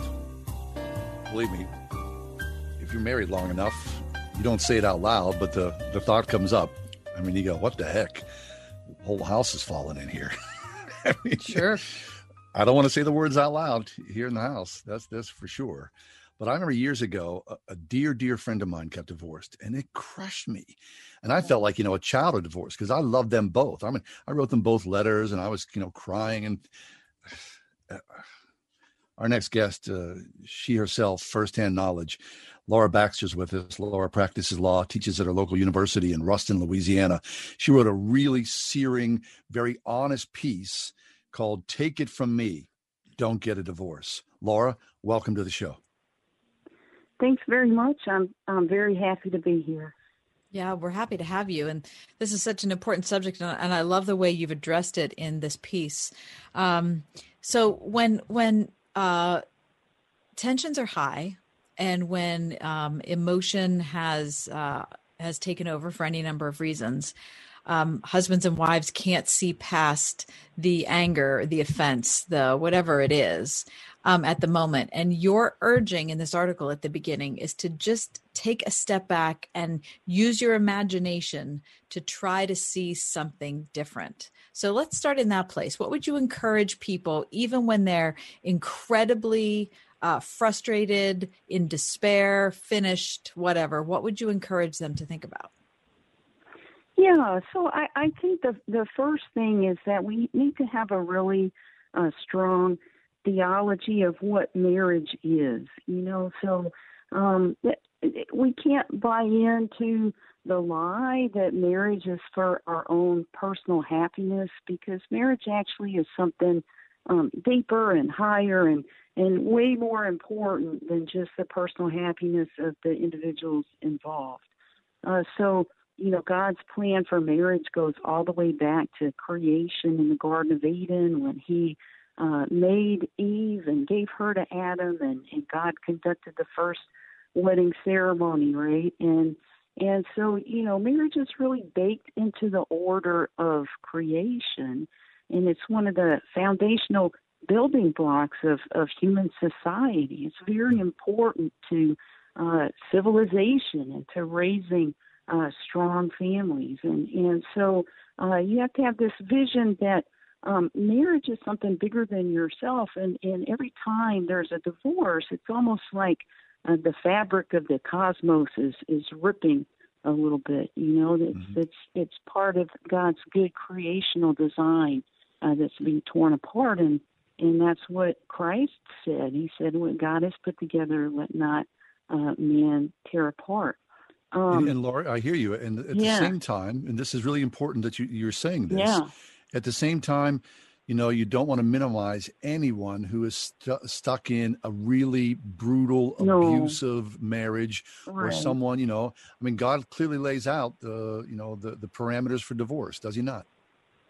Yeah. So, obviously there are certain situations where marriage is just not tenable, and we kind of have a shorthand and refer to those as the biblical basis for divorce, right? So, and typically those would be adultery, abandonment, and abuse, kind of like the three A's. And actually, I wrote an earlier article for the Gospel Coalition about domestic violence and abuse and the special handling that those cases need. And so, really, the article that I wrote is directed to people who don't necessarily have a biblical basis for divorce. Their marriage is just very difficult and they're very unhappy. Laura Baxter is with us. She practices law and teaches at her local university in Ruston, Louisiana, talking about an article she wrote called Take It From Me, Don't Get a Divorce. Laura, from your perspective, tell us about divorce. You had 3 children, married for 10 years. You experienced divorce. What was it like? Yeah. So, in my case, and you know, I was unable to avoid divorce despite my best efforts. And I was just really not prepared for how hard it was. It's almost worse than a death. You know, it's like the death of a marriage is very heart-wrenching. My husband today and I, we talk about people who are kind of divorce crazy because just psychologically, you are not yourself while you're going through a divorce. You're in a lot of pain and heartache. And there were times when I felt that I could hardly breathe, like all the oxygen was being sucked out of the room. It was just so traumatic for my spirit to go through this thing, the separation of a marriage. Many other practical considerations that I discussed in the article. Divorce just wreaks havoc for children. You know, we like to think that, kids are resilient and they'll get over it. But in fact, you know, if you talk to kids who have survived the divorce of their parents, it's a very deep psychic wound that is not easy to get over at all. And then there's the, financial consequences of divorce, which are also horrific, very, very expensive and costly in terms of both time and money. Well, Laura, in the midst of it all, as you were going through your divorce, and of course you write so movingly about it, about the cost that you've just described, the financial, the children, the blended families, all that. Were you a believer, and were you involved in the local church, or did you have, the aid of a pastor or elders or friends and family coming around you? I was extremely fortunate that I did have a very supportive local church. I don't know how we would have made it without them. So I had a pastor and elders who gave me a lot of good counsel. During the period that I was a single mom, I was very thankful because we had a youth ministry at our church. A lot of our church friends took an interest in my kids and were very kind to them and helpful to them. I really don't know how I would have gotten through that time without my church family and of course, without the Lord. You really have to cast yourself on God completely during times of distress like that. And he's faithful to draw near and bring you comfort, Yeah. Laura, we only have 1 minute left. I just want to allow you to touch for a minute on your children. You write, as John said, very movingly in your article about how difficult it was for the children and how, no amount of therapy can make up for what's happening. Can you just speak a bit to that? Yeah. So, I think that kids need their mom and dad, that's how God programmed us to need both our mother and our father. And no matter, even if you have the perfect amicable divorce, you're still going to not have your dad and your mom under the same roof taking care of you, and your parents' time is going to be split. You're going to have very complex relationships with steps and exes and half brothers and sisters. And so, the child's world becomes very complicated, and it's, and they're deprived of the love of one or the other parent for the rest of their childhood, sometimes alternating between parents. But it's definitely a wound that should not be taken lightly. Yeah. Well, Laura, thanks. I mean, we really did love the way you wrote and your transparency here and your wisdom today. I mean, as a sounding call for people who are thinking about, well, divorce is, you know, a gateway into a bigger and better life. There's peace at the end of the tunnel here. I do really appreciate that because it's, as you've written, it's not an easy process to go through. It's certainly not something you want to go into lightly. The church doesn't want you to get divorced, and your own story, as hard as it was, is a clarion call to that. So thank you for your time here today. Thank you. I appreciate the opportunity to talk with you guys. Laura Baxter, you can find her writings online at stirfrylaura.wordpress.com. Take a break and come back. We're going to talk about shoes, the vegan perspective on shoes. I didn't even know that was a thing. Investors, are you seeking steady cash flow? Ready to diversify? NRIA has grown to be one of the nation's leading specialists and offers 10% annualized monthly payouts with bonuses targeted at 18 to 21%. That's right. You could receive steady 10% return monthly payments with bonuses. As their slogan says, they specialize in realty investing done right. You can even use your 401k or IRA to invest. NRIA's 15-year track record and $1.2 billion in new construction development backs you. Learn how you can invest in this hard asset real estate cash flow fund today and receive 10% annualized monthly payouts with bonuses. This is something savvy investors should research and consider. Call now, 800-600-4063. That's 800-600-4063 or visit nria.net. An offer to buy or sell any security is only made by our private placement memorandum. Read it first. See us at nria.net. By now, you've heard me talk about MyPillow and how it literally changed my life. Hey, this is John Hall. MyPillow does not go flat. You can wash and dry them as many times as you want. They maintain their shape and they're made in the USA. And for a limited time, Mike Lindell is offering his premium MyPillows for his lowest prices ever. You can get a standard queen premium MyPillow for just $29.98, originally $69.98. That's a $40 savings, and kings are only $5 more. Not only are you getting the lowest price ever, $29.98 for a standard queen, but Mike is extending his 60-day money-back guarantee to March 1st, 2021. Go to MyPillow.com, click on the radio listeners square, use promo code WORD, or you can call 1-800-391-0954. You'll find all the MyPillow products at mypillow.com, but by calling right now at 1-800-391-0954, promo code WORD, you'll get yours soon. Don't let pests haunt your home this winter. Get the help you need at boosbugstoppers.com. When bats and rodents move in, Boo and his Bug Stoppers team are ready to serve them an eviction notice. Get a free quote on your pest problem today with no long-term contracts and a 100% satisfaction guarantee to safely treat your problem until it's gone. When it comes to solving your pest problem, who are you going to call? Boo's Bug Stoppers at boosbugstoppers.com. Weather can be unpredictable. Be prepared with windshield wipers that can handle anything. Michelin Endurance XT Silicone Wiper Blades are real-world proven for extreme weather performance, lasting 2 times longer. Michelin Endurance XT Silicone Wiper Blades, only available at Walmart. Hey, Pittsburgh. I'm Father Paul Abernathy, CEO of the Neighborhood Resilience Project. There's a lot to consider when it comes to your child's health, but I know getting our children vaccinated with all CDC-recommended doses at the scheduled time is important to help protect them from serious illnesses. A number of immunizations are recommended by the CDC before age 2. Visit vaccinateourchildren.com to find information on how you can get your children up to date with their immunizations. A message from the Urban League of Greater Pittsburgh in partnership with Pfizer.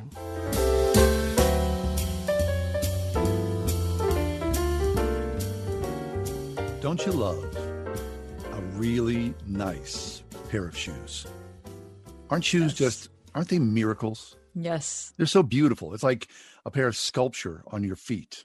I mean, a good pair of shoes, I don't lust after a lot of, consumer things, but boy, I mean, if you had money and you could buy like a regular nice pair of shoes, I just love those so much. Are you wearing a nice pair of shoes right now? No, I'm wearing booties. Okay. I'm wearing Crocs. Mike, you wearing a nice pair of shoes? No, I'm wearing an old pair. It's about 5 years old. They're about 5 years old. Oh, okay. Yeah. All right. So but they're comfy. Okay. I mean, I used to have some very nice pairs of shoes. When I lived in New York City, I used to work for Ferragamo, and as part of their employee package, they would give you every 6 months a pair of shoes of your choice. Really? So for years, I had 8 or 9 pair of Ferragamos, which were just gorgeous. Which at minimum was $400 a pair, right? 650, 800, you know, yeah. Can you imagine? I can't even get my head around that. So I'm reading this article about Billie Eilish, you know, the pop sensation. Her. And she, like a lot of people, she's a vegan. Oh, so, is she? Yeah. So if you're a vegan, which is different than being a vegetarian, the vegan is sort of like the extreme. I don't get that. Nothing animal.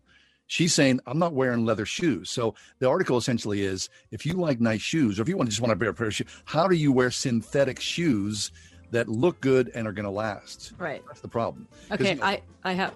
Plastic shoes are just going to break down. What is that? My croc. Is that a plastic shoe? It's all. I guess certainly is a plastic shoe, my friends. Look at Kath hanging out with Billie Eilish on the ride home. I love Billie and her brother. Billie and check this out. Streaming on Facebook, The Ride Home with John and Kathy. Have a good night. The Ride Home with John and Kathy, a production of Salem Media Group.